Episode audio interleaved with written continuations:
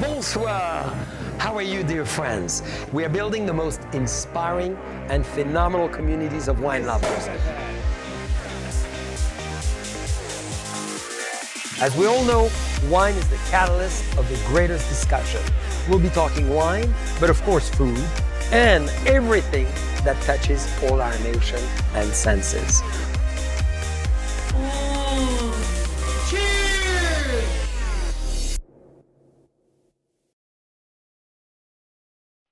Bonjour, bonsoir, dear friends.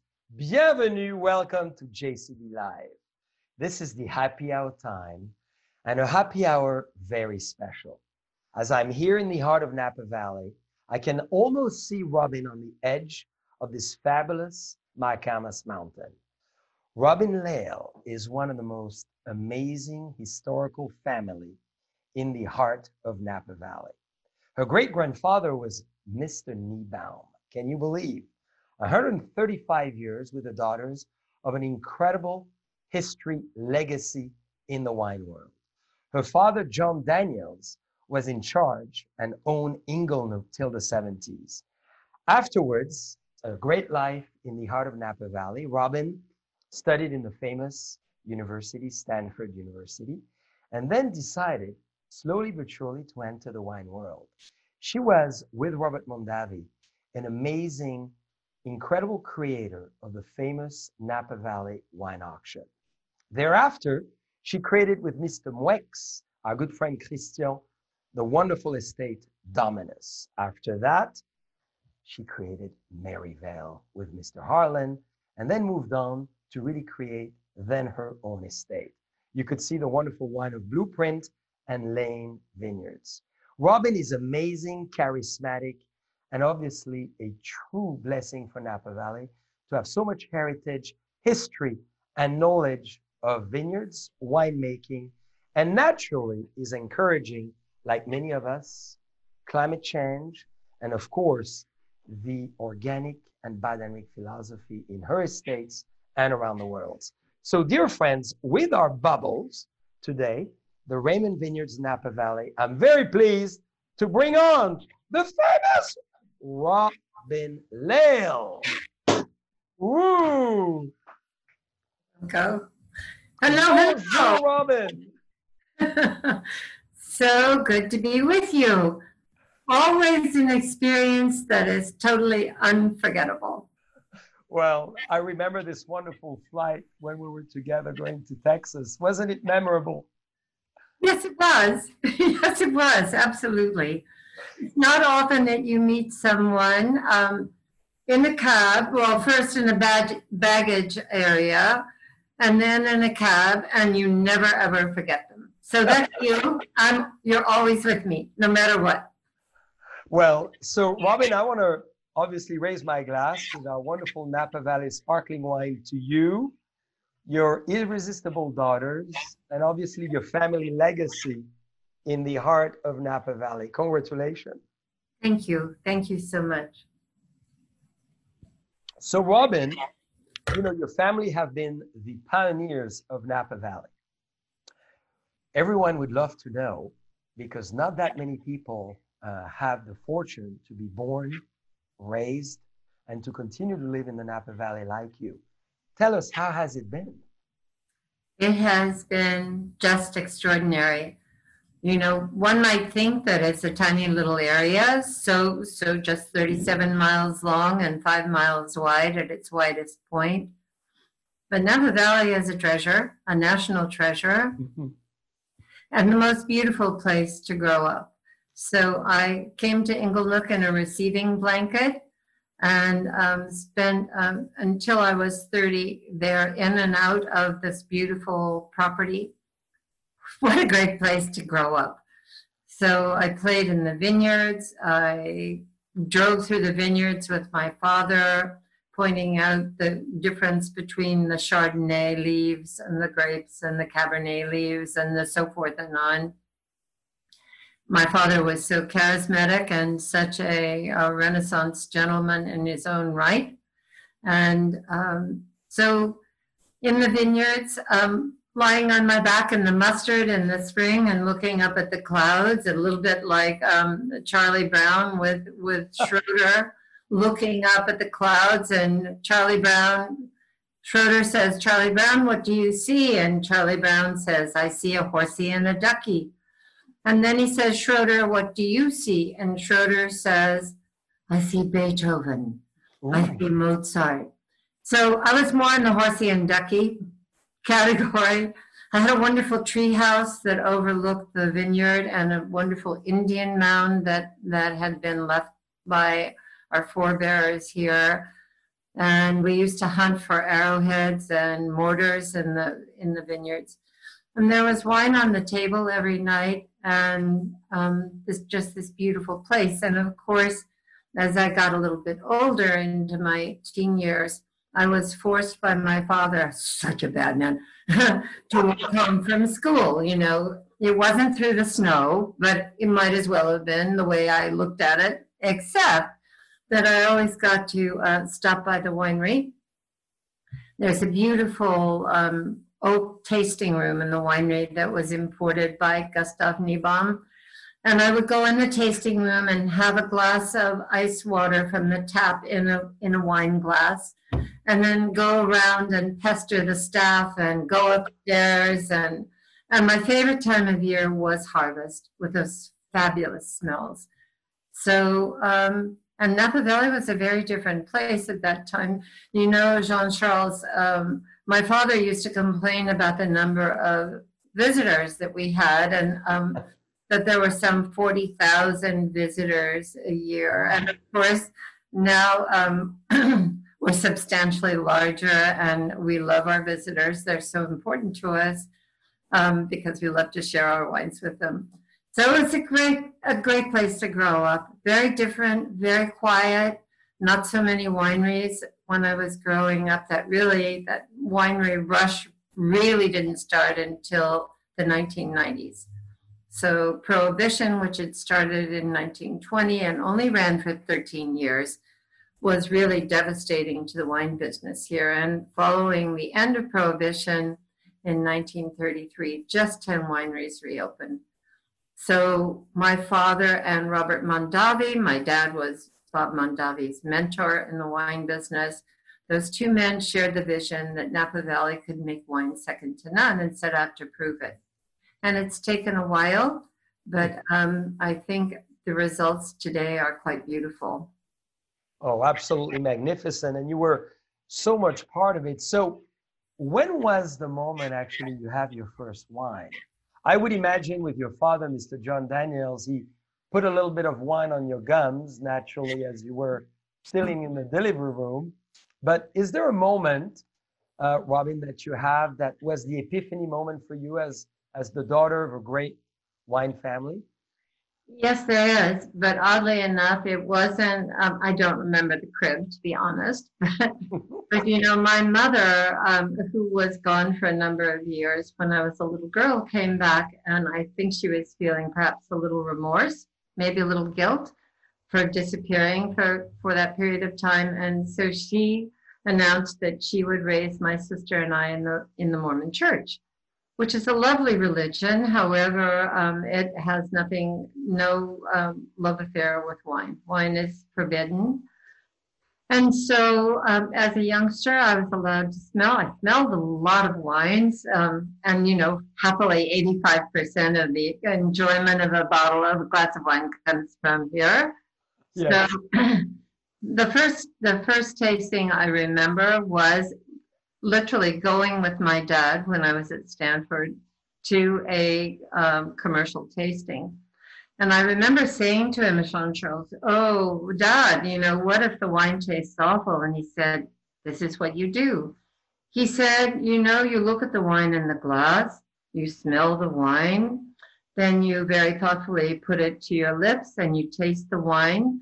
You look into the eyes of the proprietor or whoever is pouring the wine and say, that is so interesting. I love that word. It, it means it all, right? That's a deadly word. Now, how did you do with your own wonderful daughters as far as their wine education, because a lot of our friends watching love wine, collect wines, and obviously are big fans of wines. They have young children. And the question I always get with my daughters, when did you start and how do you do it? Or how did you do it? So what's your advice? Well, and so how did you do it? So I had what you might call not a great start. One night um, when our little girl, our first child, Erin, was um, three years old, we went to a restaurant in Mill Valley, a little Italian restaurant. And um, my husband and I were having a bottle of wine, and there was water on the table. And I said, you know, darling, really, it's, it's time just to put a tiny little bit of wine into some water and have Erin taste the wine. Well, not a good result. I don't think it was very much wine, but Erin apparently thought it was a lot of wine, and she was immediately, imme immediately high. She started laughing, really? Like, ha, ha, ha. Everyone in the restaurant turned around, you know, and then she was giggling. She was so, we had to leave. We had to leave. Are you serious? I'm totally serious. So um, that was my, my first introduction to my child for wine. I and then, it. of course, we were very much more subdued after that, even at home, when laughter couldn't be heard. and and today, today, Robin, which is so exciting, and, and we should start with this wine, you are with your daughters making yeah. wine. So from that experience, obviously, there was another moment of great conversion, right? Because now she, they both are very much into wine. Well, and they make wine together.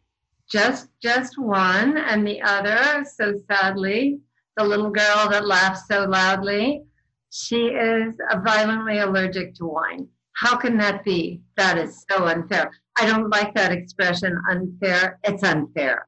So unfair. Well, hopefully it would change. You know, allergies evolve. So maybe there's going to be a good outcome out of it. So, you know, Robin, as we speak, I'd love for you to describe to us this beautiful Blueprint Sauvignon Blanc that we are enjoying. And I want to say to everyone, as you will be interested in purchasing those wines, Robin very generously, as well as all our wines at Raymond, will donate ten percent of all the proceeds of whatever is being purchased to climate change organ change organization that Robin has selected. So Robin, tell us a little bit about this beautiful wine. So this, this glass of wine, I think, um, you know, I'm very bad, honestly, Jean-Charles. I, I rave about my children, and I do get excited about our wine.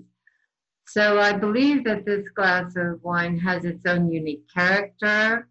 Um, Sauvignon Blanc has really come of age in Napa Valley, and we are making, universally making beautiful Sauvignon Blanc wines, I think. Um, very exciting and fresh and beautiful. And there's no, there's no proper way to make a Sauvignon Blanc, which is so much fun because it's a wide open playing field.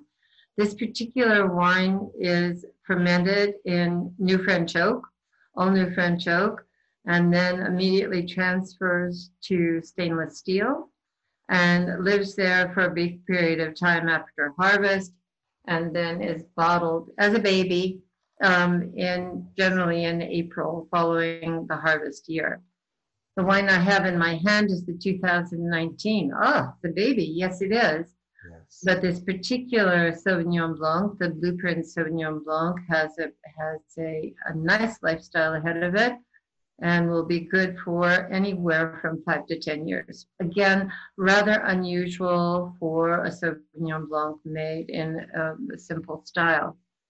So I love the wine. Um, it comes from uh, two different vineyard areas. One in um, Yountville, and which is a warmer area, and then from Coombsville, which is a cooler area. So the marriage of those two different viticultural areas, one warm, one cool, plus this flirtation with oak, I think gives the wine two things which I like very much. And one of them is this beautiful mouth-filling quality. Yes.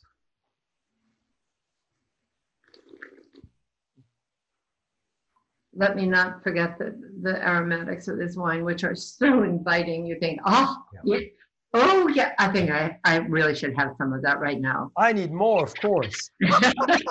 I love that. I need more. That's beautiful.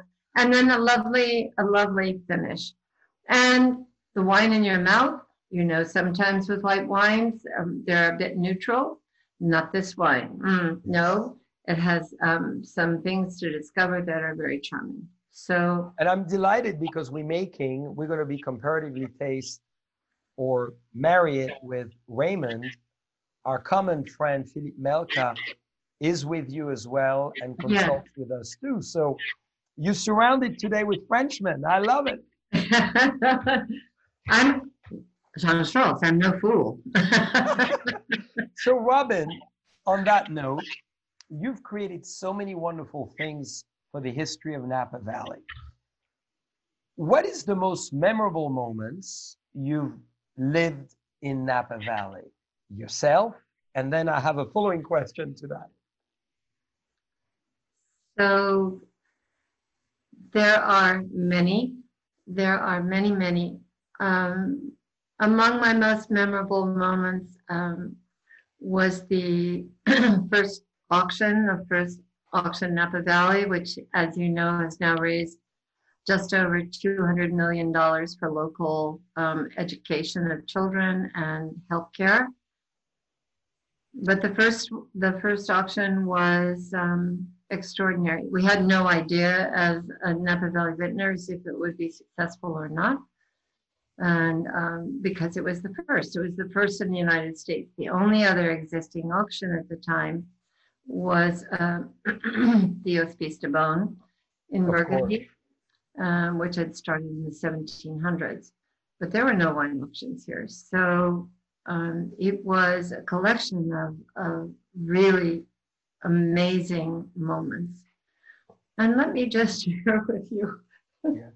a not so good moment coming from the first auction. Yeah, and, and what I want to make sure as you develop this idea for everybody to understand, you founded it. You were the first one in the early eighties to start the Napa Valley Wine Auction. So I really want to commend you, and I want everybody to know, of course, Robin makes many covers, you know, and this one is incredible. This is the Wine Spectator cover.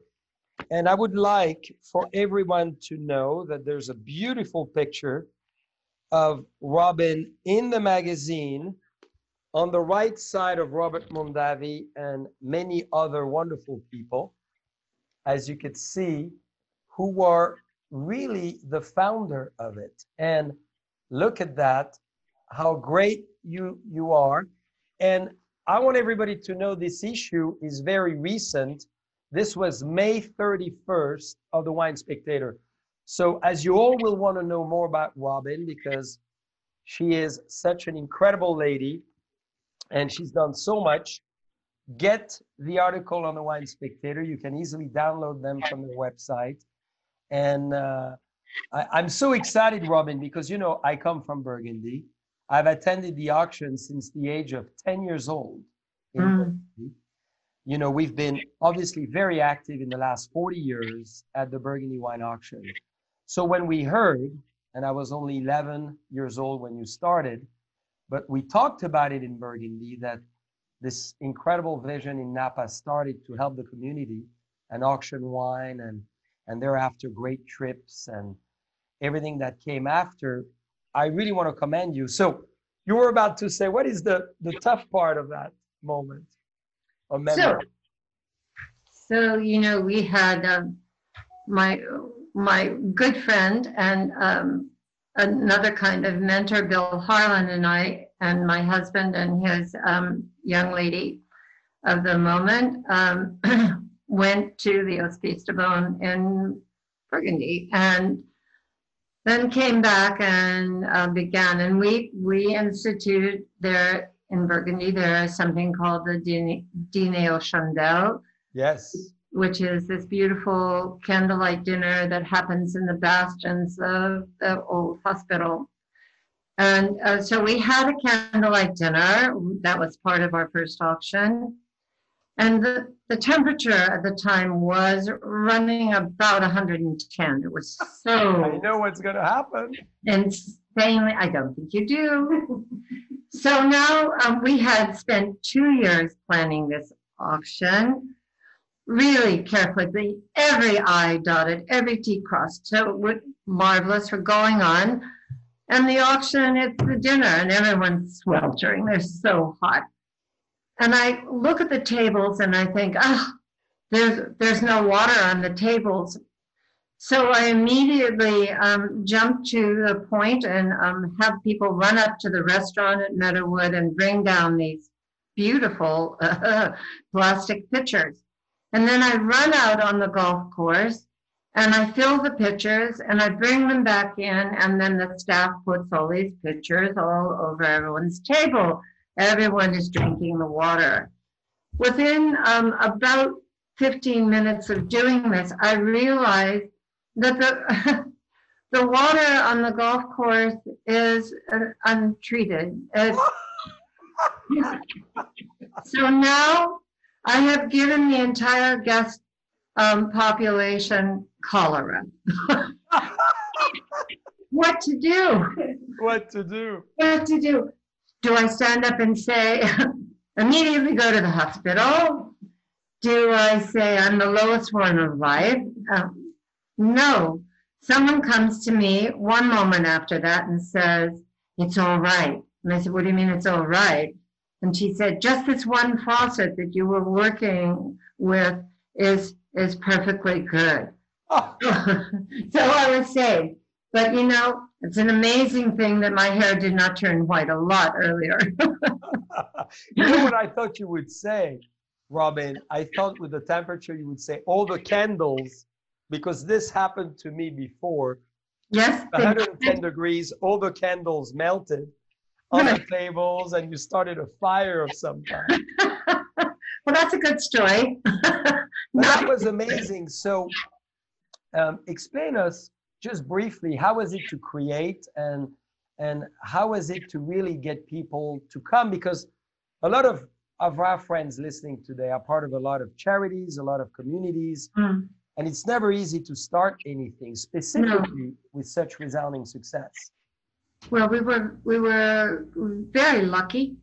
Um, we worked very hard, as I told you. To be honest with you, the the committee that put this auction together was a committee of women who were um, either partners or wives of vintners. The vintners themselves, which was predominantly male, if not wholly male at the time, um, were very concerned. And they were concerned because they were afraid that we'd try to do something and look foolish because it would flop. Yeah. And so um, there, there was a committee. Um, but but these women were spectacular. So mm-hmm. Molly Chapelet, you know, did did all the visuals and spent two years scoping the the uh, property at Meadowood to be sure that the sun would be just so and just right. And yeah. um, there's a lot of work that went into it with these fabulous women. And still, at the time, you know, when the auction day came finally, we had no idea what would happen. And I don't think that we made an awful lot of money that year, but we did have a very large audience. We had five hundred people come to the auction. That's enormous. So it was enormous. And, and so, you know, in its own way, it was originally started to do, to do three things. One, to raise money for local charities. Two, to promote um, Napa Valley wines. And three, to bring the community together more. And we had a thousand volunteers working on the auction. So marvelous. So dynamic, so energizing. And so when we talk about um, Napa Valley, as I'm going to serve now, the other wine that we make with Philippe, in a way, with Raymond, is our signature series Chardonnay. You can see it much better on my screen than on his screen. Of course. Yes. Thank you for that. And um, I want to toast to everybody, and and obviously to all what Napa Valley is phenomenal for. Is we an incredible Sauvignon Blanc, a great Chardonnay, and more to come. So, how? What is your view of Napa Valley and your vision of Napa Valley today, and where it ought to go in the future? Big question. I'm drinking first. Mm. And maybe you say a few words on the wine, Robin. Superb, superb. It's a beautiful texture of this wine, and marvelous acid backbone that travels all the way through and leaves your mouth so fresh with all these beautiful flavors left behind. It's a beautiful glass of wine. Thank you so much. Thank you. Thank you. It's great to to taste each other's wine together like this, isn't it? Oh, it's so much fun. Because I look forward to the next one, as you could see. So, so, so I haven't tasted any interesting wine yet. So, so Napa Valley. You know, I said earlier that Napa Valley is a national treasure. And to be honest with you, Jean-Charles, years ago, um, the Napa Valley Vintners were celebrating a special anniversary. And you were invited, along with four other vintners, to make comments about Napa Valley and what you saw coming. Yes. And once again, I never, ever shall forget your comments, which were the most magnificent and beautiful and stunning comments about the beauty. They were soulful, and they were, they spoke to your entire being Thank and you. Your love affair for this valley. So I share that love affair. Um, sadly, I'm not as eloquent as you, um, but much more. And you are with a pen, as we'll talk later. So this place is a unique place. And you know, one of the things is, remember I was speaking earlier about the fact that it's not very big. And so what happens, I think, is that the soul and the spirit and the passions that are extant in this valley, and there are a lot of them, believe me, Um, get captured between the ranges of hills on either side, and they reverberate back and forth. And so people come here and they are taken, they're taken, they're yes. touched. And um, living here is one of those things that you never get tired of. Um, you know, here we are in this crazy time, and um, we're so lucky to be here locked down in this, in this beautiful place. So what goes forward? It's fascinating. We're all looking at that very seriously, of course. Um, temperatures are rising. Yes. What effect will that have? We're thinking about it. We're, we're looking at it. We're working on it. Some people are planting new vineyards with um, older varieties that are hardy. Um, but there is a future here, and that's my most important point. This place will not go away. And the intensity of the people who populate this place will not go away. And we will not, we will not, I assure you, let it fall, nor will we let the quality of the wines that we're producing here fall. We have a, a love affair with this, with this small place that's second to none. It's second to none. And we have a community here of vintners, again, that is second to none. We are, we are an extraordinary, very strong, very determined, very um, elated population. And, you know, we are a family. We protect each other. We watch out for each other. We promote each other. I, I, I love what's more fun than to promote wines made by someone that you love with all your heart for their um, spirit and soul and ideas and forward motion. So we're moving, we're always moving. We look at um, what we're doing. We protect our land with, with everything that we know how to do, because it is of course, the start. So way too much comment.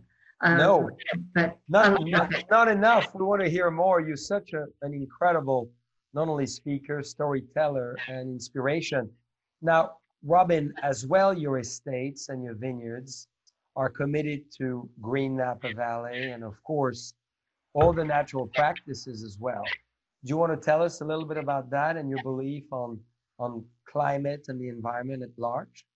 I, I'd be delighted to. So um, we're farming our vineyards um, in a style called carbon farming.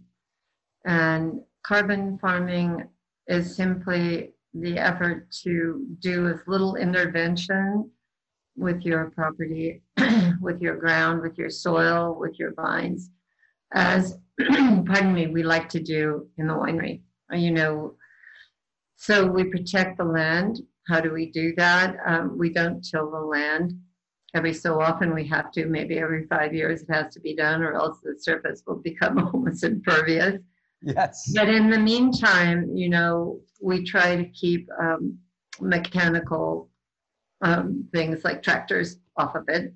And we try to do as little, little um, intervention. So there are certain things that have to be done. Um, we farm organically, but in terms of this carbon issue, so for instance, I am a very, very festive, I'm, I'm probably a problem, very tidy, oh, t so tidy.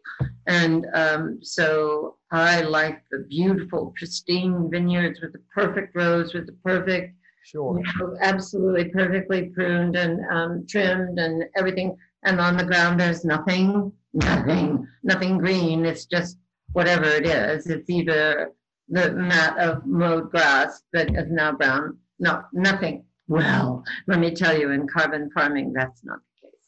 That's right. Well, your vineyard. We you, like it untidy. Your vineyard looks like a jungle. You know, it's filled with flowers, and it's filled with weeds, and it's filled with all these things that are so beneficial to the soil. So the idea is, what is the idea? Keep your soil alive. You know, we're, we're farming here for grandchildren and for their grandchildren. Yes. And so we're grateful. I'm so grateful to be farming this way. And I just look up in the sky, you know, as I'm walking through the vineyards, I look up in the sky and I see how perfect it is. And then I look down and pet the flowers, say, good job, beautiful. Yes. So um, carbon farming, net carbon um, contribution is something that we're striving for. A lot of us in this business, lots and lots of us.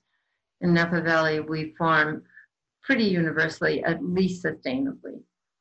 And um, we, we take care of our soil and we take care of our vines. And um, I, I believe that we are in a, in a climate crisis. I use that word um, with, with great gusto. Yes. But as you should, I'm so glad you are. And we, we fully agree with you. And I know that you are doing many wonderful, will you tell please about, about how you're farming. Well, we should pour the next wine, of course, because this is a fabulous Cabernet Sauvignon. So as we talk, maybe we could taste the two wines side by side. I'm going to put the Blueprint and the Raymond Rutherford. On the Raymond Rutherford, as an example, we, Robin, have gone exactly, and here we are. Yeah, that's so nice. Isn't it great to have friends? I love having friends.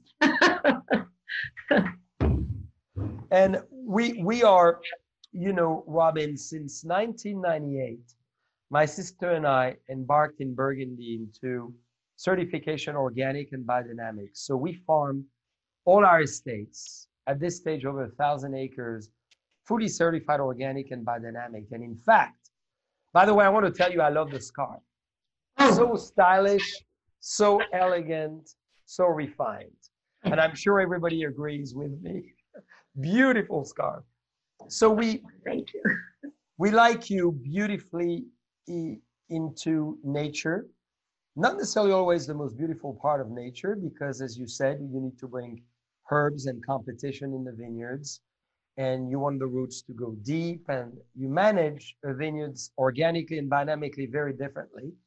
And this is what we've done. You know, my grandmother uh, had me do the garden at the age of six and seven and used compost and used, you know, from the eggshell, not to let the lace come in, to mm.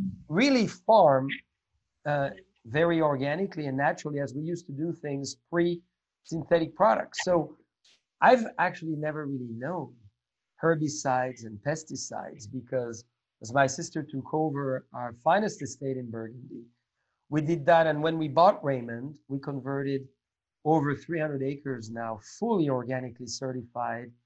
And even more importantly, we went the next step, which I really believe in is biodynamic farming. So you prevent, you treat the vineyards with a plant, and you basically prevent every illness. And, you know, the Raymond have been wonderful friends, and your friends as well, and we love them. And they've embraced as well this evolution. And, and we've never had such beautiful fruit, given fruit, natural fruit, that obviously makes thereafter stellar wines, because the wine is made in the vineyards. The wine is made in the vineyards. It is. Don't tell Philippe. Oh. That's right. So, Robin, as we as you describe your wine, and I think you really ought to, I'd like for you to share with mm-hmm. everyone around the world today that you've been a serial entrepreneur. You know, besides Inglenook, Stanford School, Mondavi, then you created Dominus, then you went to Maryvale that you created. And then you said to yourself, obviously, you want to create your own estate fully with your children. And now you've created this amazing estate, Blueprint, and under the name as well, Lail Vineyards. Tell us about what triggered that in you, wanted to do this, and two, how did you bring your daughter into it, and and how you're building it for the next generations. So three questions in one. That's right. That's right. And fourteen seconds in which to answer you. We have plenty of time, because you're one of the most fascinating ladies in the wine world. And, and that Texas ride we did in the taxi, I wished it would have lasted four hours instead of half an hour. I'm glad we went in the same hotels, but you know, we couldn't see each other again before. That, that was the end. That was the end. I saw you holding forth, and that was it. But it was great. Okay, so, you know, when my father, because I was raised in the Mormon church, no, reverse, okay. And do this, you know, do this when, when it's too much, okay. No, no, it's never too much. So I was raised with um, this man who was an incredible con- contributor to the wine business in California, as well as Napa Valley. But he was a man who had this love affair with the Inglenook Ranch and the vineyards and the winery and the legacy coming from his great-granduncle, um, his great-uncle, excuse me, Gustav Niebaum. And These were these were the stories that I teethed on. And then even when all the teeth came in, the stories kept coming, you know, and they did. And so they became my stories and my legacy and my pulse.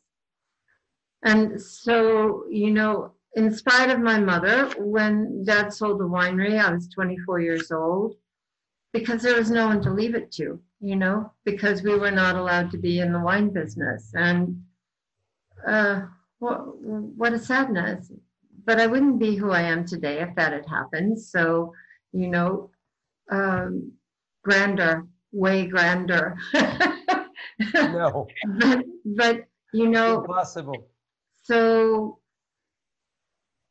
that when the winery was sold, that was it. It was finished. It was finished with a legacy. I felt so bereft. Um, because, you know, in one lifetime, how could anyone rebuild a three-generational one thousand eight hundred thirty-one acre property with another one hundred twenty-five acres in, in Yountville? How could that happen? Amazing. And by the Impossible. way, My my wallet was uh, my husband's. My wallets were very thin, extremely thin. Maybe not even needing to carry a wallet. So um, impossible.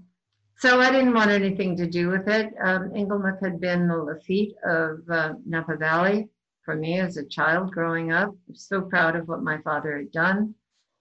And so that was the end. And then my father um, died in nineteen seventy, and I was asked to come back and manage the remaining vineyards. And we still had two or three hundred acres of vineyard. And so I did that, and, and guess what? It all started stirring up. You know, I thought I had all placed it over. No. And then my mother um, quickly sold all those vineyards as fast as she could. And um, I was able to maintain one for my sister and myself, um, which was the Niebaum Vineyard, now home of Dominus.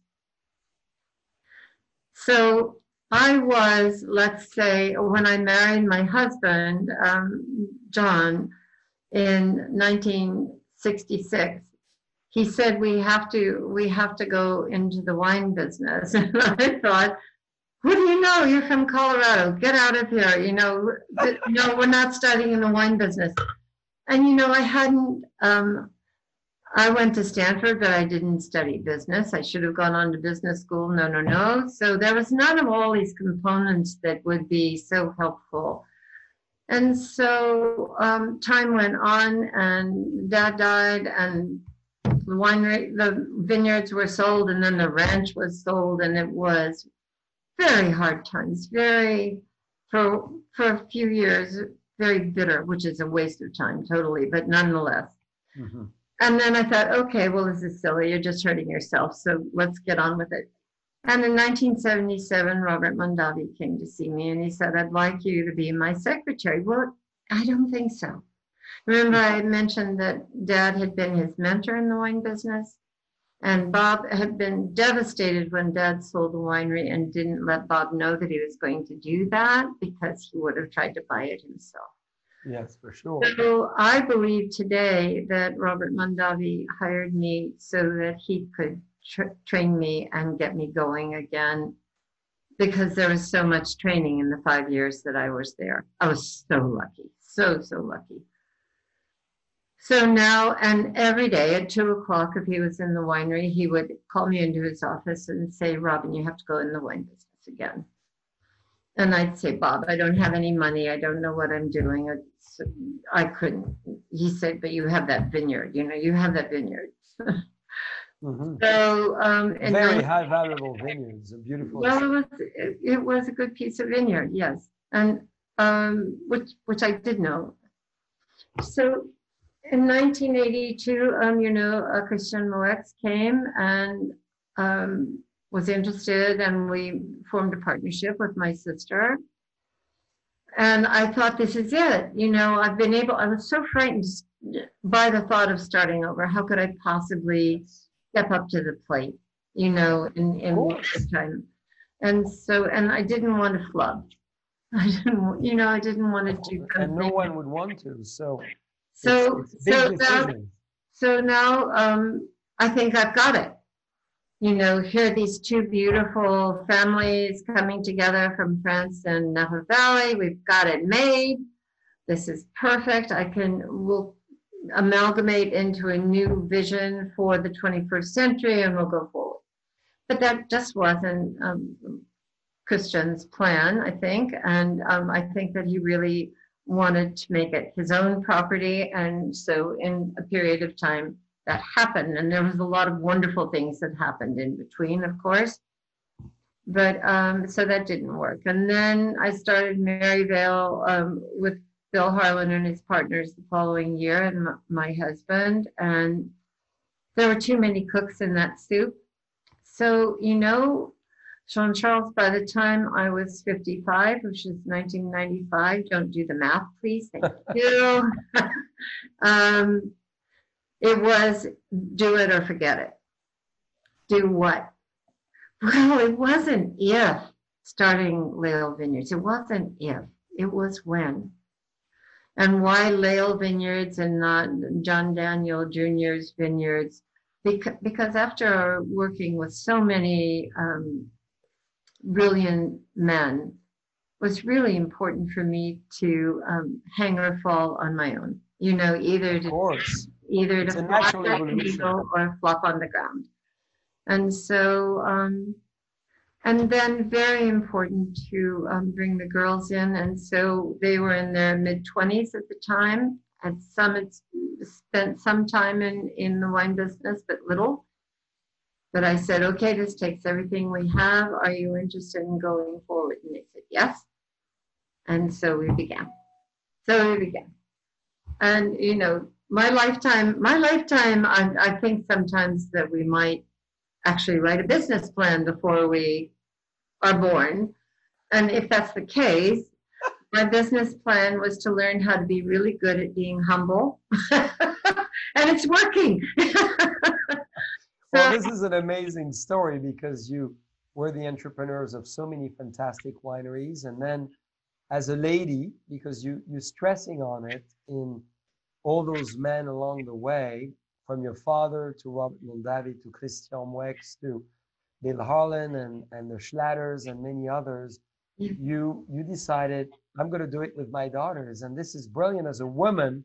So this is why I want to raise my glass to you as an incredible, charismatic inspiration for all the ladies in the wine world, because your personal experience is, I'm sure, resonating with so many ladies listening and being with us today as, you know, how do you become an entrepreneur and how do you just do it? And, and I love the fact that you said, that's it, I'm going to do it.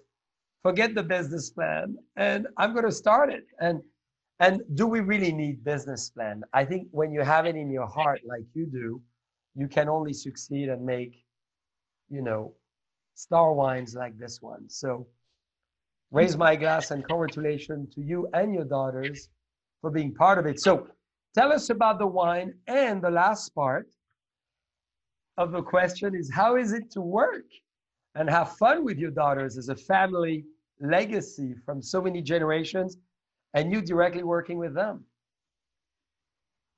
So the wine, the wine is, um, it's an interesting, it's an interesting statement, I think. So, you know, we believe, normally speaking, that um, really fine wines come from just one piece of dirt, one, one, contributor. But back in the days when I was at Maryvale, um, we owned no vineyards at the time. And um, so we had to buy wine from a collection of different vineyards. And we made some lovely wines. And so that taught me a lesson that was a surprise to me, because I had grown up as an estate, um, an estate brat, if you will, um, you know, treasured in the vineyards of Inglenook and um, Napa Nook, and so lucky, and also educated, you know, in the in the French mode, if you will, of terroir being king, period, you know, yes. Made in the vineyard, as you were saying.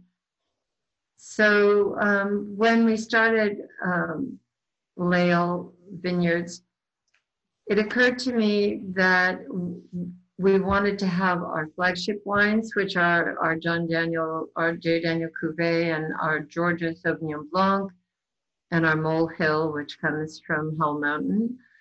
But that we would also want to have a lower, uh, lower priced entry point for younger people. Of course. So, because yeah. It's very important to feed your family, you know, and so.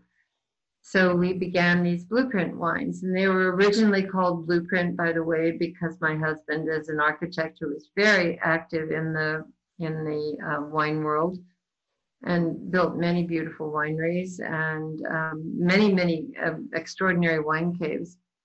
And I wanted to say, oh, well done, you know, we the daughter, my daughters and I. So, um, but today um, we consider this now. Um, a different moniker, and we consider it Blueprint for Change. Yes. And so the change is um, going forward to try and protect our planet and uh, make it habitable um, for our grandchildren and those who come beyond. It's a beautiful planet, and we and we're we need it, and we need to protect it. So Blueprint for Change, um, and as, as Jean-Charles said, we do donate ten percent of our online sales um, to uh, climate change organizations that are doing a great job. So this wine um, comes from a collection of vineyards, um, small lots. So we have probably thirty lots that we make a blend from. Mm. Philippe Melka, who has been our winemaker since the inception of Lail Vineyards, my one um, really smart move, um, you know, hiring him, and now we're a family. I'm glad you didn't give up on Frenchmen after Christian Moueix, so I'm delighted that, that you still wanted to, you know, be emotionally attached with those Frenchmen. Well, I have two very special Frenchmen in my life. One of them is you, and one oh, of them is Philippe. So there. I feel honored and touched. Thank you so much. so, so um, this wine is, you know, one of those yes. things where the winemaker is important because it is the place where the blend is made. And so I love the wines that Philippe makes. These wines are um, beautiful. They're always charming. They're very approachable when they're babies. But, you know, I made a foolish mistake and I didn't keep a library of the Blueprint uh, red wines, and or the white wines for that matter. And I have a few bottles, and um, they're magnificent. And their, their life is uh, far exceeding what I had hoped maybe would happen. So if you have some in your cellar, don't be worried, because they're just healthy and well and waiting for you with great gusto. They are.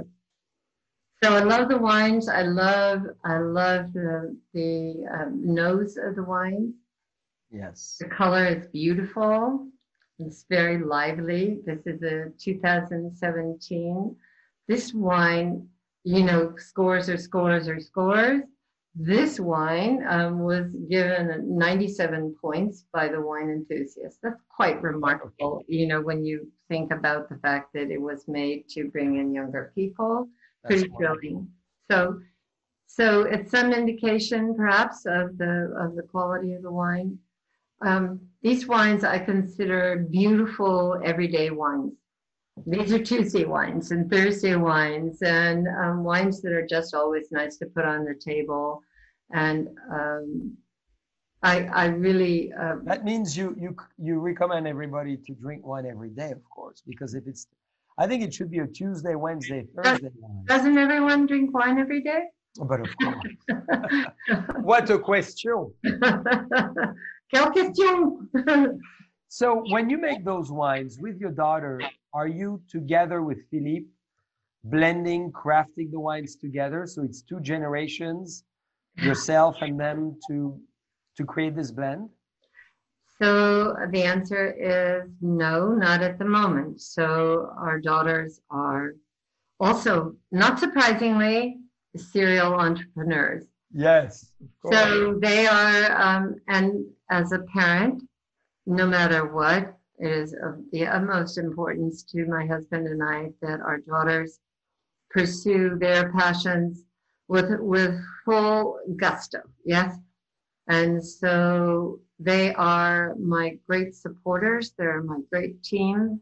Our youngest daughter, Shannon, um, who is a film producer, is a part of our marketing team and very much involved in the, in the business now. And our oldest daughter, Um, has a very successful business she started seventeen years ago and is also now in the real estate business um, and doing very well there. So, and she's the one that can't taste.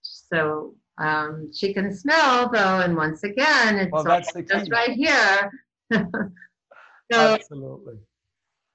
So they're there and they are strong behind me, and um, Shannon strong in, and Erin, you know, is my fabulous secret weapon. And so when we do tastings, we go out together, and she is uh, a delight and a great passion carrying forward this wonderful tradition. So I'm very lucky to have them. not perhaps in the in the normal uh, way that you might think, but nonetheless very much there. Well, it's great, and and I believe in entrepreneurship. There's no normal way, and there's no, that's true. That's, there's no blueprint, so to speak, mm-hmm. to how to do something. I think it's great, as you said, to be on the tangent for everybody to follow their passion, and and in your honor, you know, from Inglenook, we we wanted to serve the Raymond Rutherford. Needless to say, your father, yourself, adore Rutherford because this. Yeah. Is, and all of us as Frenchmen, you know, the Frenchmen have a have a deep, deep appreciation somehow for that terroir here in Napa Valley. So for everybody to know as well, ten percent of, of all those wines will go to Robin's uh, climate change organization today. So Robin, two more questions, if you don't mind. Not at all. Very important question. What has inspired you the most in in your life?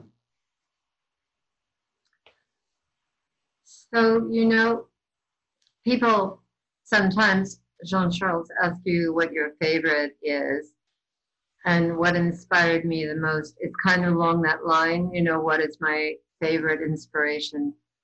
And I've never been a, a woman who's able to do that. I'm a woman who is multi-inspired, if you will. And so my inspirations have come from my father and his, I, I think I wanted to be John Daniel until I was um, sixty years old.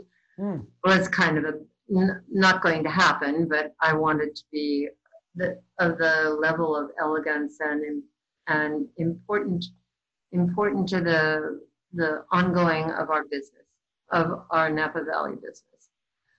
So he was a, a huge inspiration um, for many, many reasons. Um, Robert Mondavi, an amazing inspiration. I never, I never saw Robert Mondavi down, never, not ever, not once.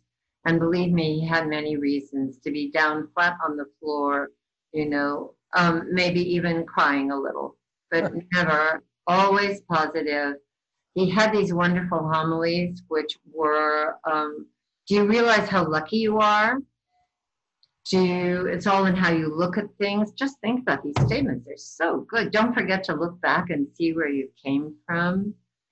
Um, wonderful ways of looking at life. And he did, you know, I mean, he lived by those things. And, I, you know, my favorite, his favorite was, it's a great life if you don't weaken. Yes. Great life. We've all had moments like that for sure. Oh. But his, But his, you know, constant hammering and unending education was such an inspiration. I mean, I certainly wouldn't have done what, what I was able to do. Bill Harlan, um, very, very inspiring. Um, you know, and, and Christian, of course, you know, so this collection of men, and then a man named Ben, Benjamin Ichinose, who was quite famous in the early days in the wine world for the best wine cellar, which has just been put on the auction block. I mean, I just was so lucky to yes. be in the company of these individuals who demanded a great deal. They demanded a lot. And um, without inspiration, you, you, you could not survive. You just couldn't. You couldn't. It wouldn't work. So well said. And so, and then of course, um, you know, great leaders, and um, there's, I'm inspired, I'll tell you, you know, if the taxi ride, the taxi ride in Texas, yes, inspiring, inspiring, so inspiring. Why? Because here I was with this man who I had seen only once before, that would be you, um, in action, which was when you were speaking at the Vintners meeting, which was inspiring. And now you're just talking, you're just having a conversation, and there are four hundred, maybe five hundred ideas coming out of your head you know, it's kind of like a cartoon almost. They're coming. They're all coming.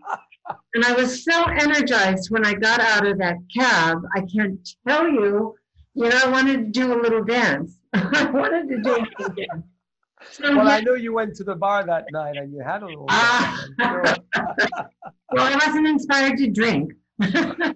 Well, thank you, Robin, so, for, for so, putting me in the line of those people. Yes, you know, and, and you know so well that if you have a good fortune to spend time in the company of an individual who is on fire and who, you know, doesn't know the word can't and who who doesn't know the word end, no, that's inspiring. So on a daily basis, I wouldn't trade that for anything, not for anything.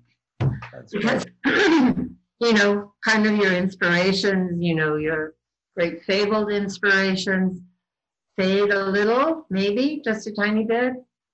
And then, you know, then. No, you, you um, are the inspiration to all of us today by all those great examples and, and the evolution of your incredible life. To that point, I wanted to make sure we had a wine as the conclusion of our wonderful time together, that is generations. Because I really believe you represent, you know, for the last one hundred thirty-five years and, and more to come, the incredible legacy of the heart of passion, quality, elegance, style, sophistication, and continuity of what you're doing with your daughters. And I think it's fantastic what you've done with your husband, your daughters, and, and all that you're doing. So I want to first raise my glass, but then ask you the last question. The, maybe the most important, because you look thirty years younger than you are, and there's probably another thirty, forty-five years within you that's going to take you to do great things. And what is maybe, Robin, if you want to share, as I taste generation, which is the apex of Raymond, what is your dream? Maybe your dream you haven't yet shared to anyone, because I know you have a lot of dreams still in spite of all your achievement. So w- once again, there's so many dreams, you know, my head is full of dreams. And um, it's hard to just just just pick one. So on the on the simple side, let's say um, my dream is to have a hundred acres of my own vines, you know, that are under my under my embrace. Uh, my dream is to have a lovely winery. My dream is to make wines that ultimately will be considered wines that you cannot live without in your cellar. Well, that's the case.